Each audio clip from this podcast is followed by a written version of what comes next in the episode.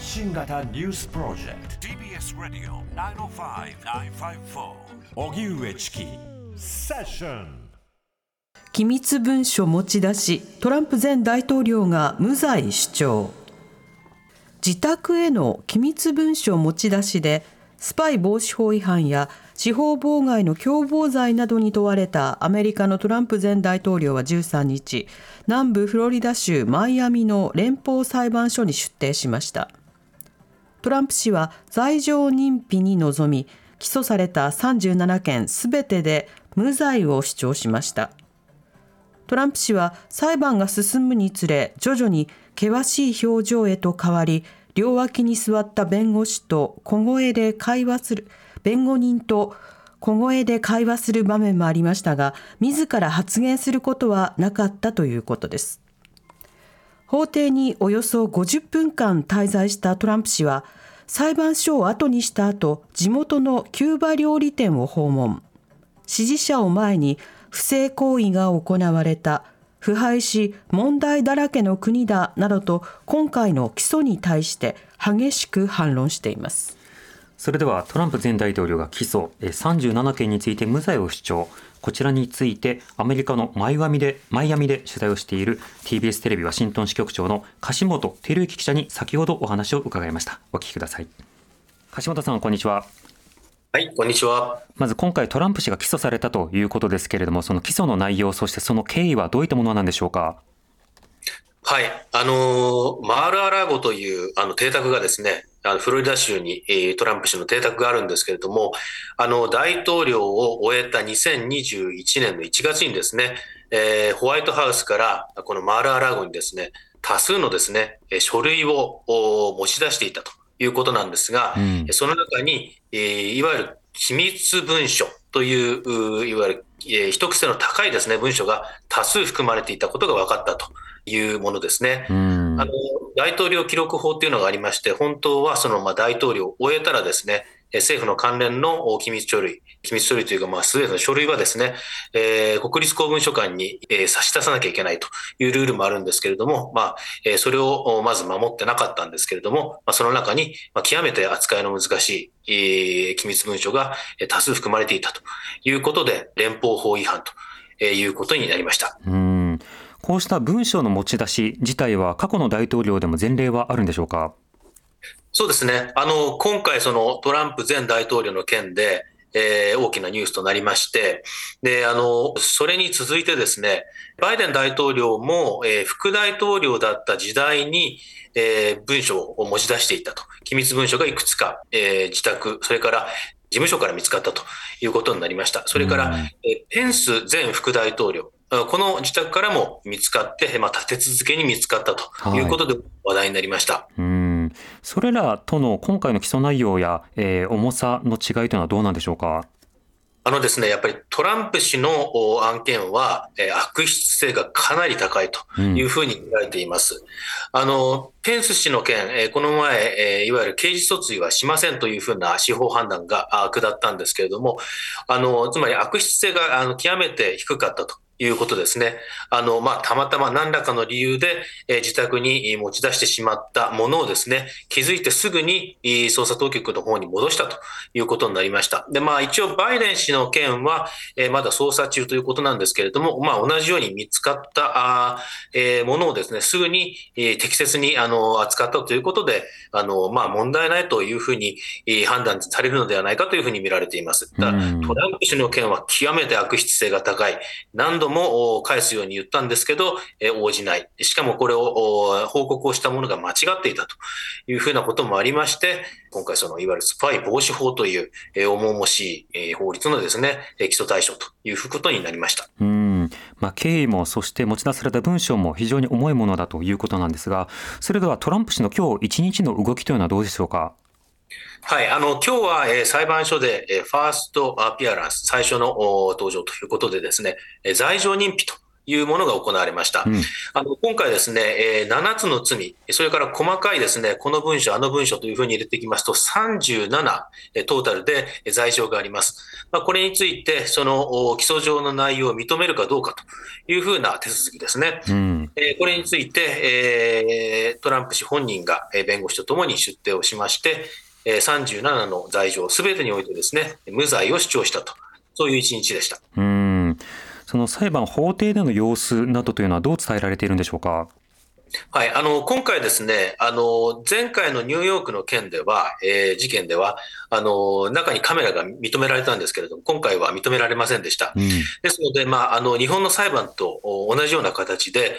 ペンとノートを持ってですね、あの記者が中に入って傍聴をして出てきてえ伝えるというふうな形だったんですけれども、はいまあ、我々、えー JNN の記者も2人入りまして、えー中見てましたけれども、まああのトランプ氏は結局一言も発さずにですね、えー発言がなかったということです。うんであの最初はまあ無表情だったんですけれども、えーだんだんだんだん厳しい表情になってきて、でまあ、自分のあのいわゆるまあ取り調べというか、まあ、取り調べの前ですね、あのいわゆる手続きに関しての、えー弁護側との、えー裁判官とのやり取りが、まあ、終わったところでは、まあ、笑みも見せるという場面もあったそうです。うんなるほど。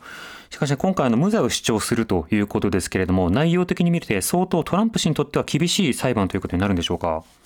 そうですね。極めて、あの重い罪状ですので、厳しい内容になっていくとは思います。うんえただ、まあ、いくつかその、おまあ、焦点となるポイントがありまして、え今回の裁判を担当するのが、えーあのトランプ大えー前大統領が、まあ、大統領だった時代にですね、任命された、いわゆるトランプ氏が抜擢した連邦判事が、えー担当することになりました。まあ、うんこれは必ずしもそのトランプ氏に有利に働くということではないんですけれども、えー今後のいわゆるあの訴訟指揮というわけですね、裁判の指揮、どういうふうに進めていくかを含めて、あのまあ、えーどういうふうな影響が出てくるかというのがポイントになると思います。うん過去の裁判などを見るとトランプ氏に相当有利な筋書きを書くタイプではないかとも見られていますがこの点いかがでしょうか？うん、そうですね。あの、難しいところですね。あの、今回ですね、あの、非常にあの、証拠がもう揃っている、案件でもあります。あの、起訴状の内容を見るとですね、まあ、あの、その悪質性というのがよくわかる内容なんですね。で、あの、ジャック・スミスえ特別検察官というのが、とにかく皆さん、この起訴状を全部読んでくださいと。読めば、その犯罪の深さ、重さがわかると思いますというふうな記者会見をしたんですね。うん。私は私も全文読んでみましたけれども、これはもう証拠完全に抑えられてますので、証言も取られてる、えーそれから音声のやり取りも残っていると。いうことで、えーかなりそのトランプ氏にとっては、えー難しい裁判にもなるという形になりますね。うんまあそれだけの会見で強いメッセージを発して全文読んでくれっていうのはその背景にはその断片的な情報で、まあ、トランプ氏を擁護しながら、まあ、検察を攻撃する司法を攻撃するという動きを、まあ、相当疲弊している現場もあるのかなと思うんですがそこはどうでしょうか？そうですね。あのーまあ、共和党支持者、えーそれから、まあ、保守的なあメディアはですね、つまり、まあ、あの、司法のですね、えー武器化、ウェポニゼーションというんですけれども、えー司法を武器にして不当にその政敵を追いやってるんだというふうなあ主張があしていて、まあ、あの、私、先ほど保守的なあの、FOX ニュースずっと見ていたんですけれども、もう今日一日終始、この論調で展開をしていました。うんはい、ただ、まあ、それに対するですね、どうのこうのっていうことでは必ずしもないのかもしれませんけれども、一応このジャック・スミスさんというのは特別検察官、えーあの政権の影響を受けずに、えー独立して判断をするというふうな立場で、えー任命されていますので、まあ、その分はいわゆるまあ政権側としてはその批判されないような形をしっかりと取った上での今回の起訴ということになると思います。うんマイアミで現地で取材されていて裁判所近辺での様子あるいはさまざまなデモやプラカードこの動きというのはどうでしょうか？はい、あの今日はですね、1万人ぐらいのトランプ支持者が集まるんではないかというふうなあの事前の見方もあって、かなりこう緊張してたんですけれども、はい。まあ、実際に集まったのは数百人程度ですかね。うん。あのかなりそれでもごった返してですね、あのまっすぐ歩けないような感じの、えー人混みだったんですけれども、まあ、それに、まあ、カウンタープロテストといいますかですね、あのいわゆるトランプ氏を批判する人たちも現れまして、小競り合いがかなり見られるような、えー騒然としたまあ現場となりました。うん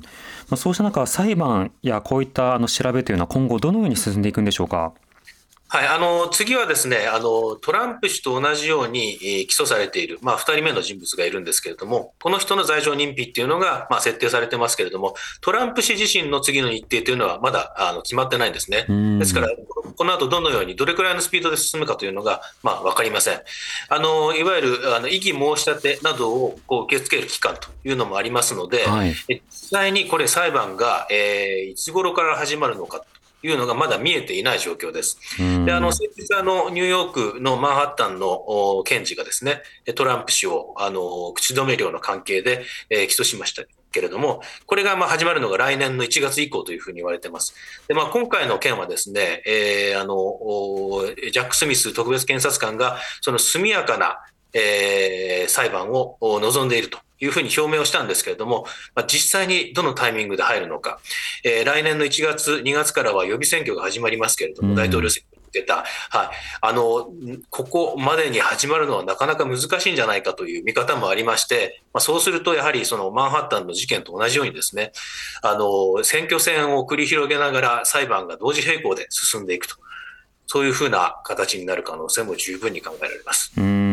そうしますと、選挙戦そのものの影響はどうなのか、そして有罪と出た場合に、この大統領として選ばれているのかいないのかなどの影響も含めていかがでしょうか？はい、あの正直なところですね、あのこれ、裁判と選挙戦が同時並行で進んだ場合は、トランプさんに有利に進むと思います。えというのが、やはりそのいわゆるこう窮地に陥れば陥るほどですね、トランプさんはこの政権による不当な攻撃なんだと、それが私が被害者なんだということで、まあ、アピールできる材料になりまして、